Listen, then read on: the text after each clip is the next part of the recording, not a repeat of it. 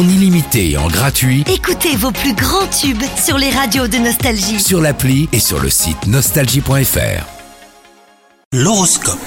Bonjour tout le monde, on est le dimanche 26 février et vous écoutez votre horoscope. Et balance, si vous êtes célibataire, ne laissez pas passer une belle occasion pour une raison futile. L'amour n'est pas loin de vous aujourd'hui, mais vous ne vous sentez pas d'humeur. Faites un tout petit effort car il serait vraiment dommage hein, de laisser la porte fermée. Quant à vous, si vous êtes en couple, attention à ne pas vous enfermer chacun dans vos soucis et n'allez pas vous mettre en tête que les vôtres ont moins d'importance. Ils sont seulement différents. Au travail aujourd'hui, euh, c'est pas la grande passion.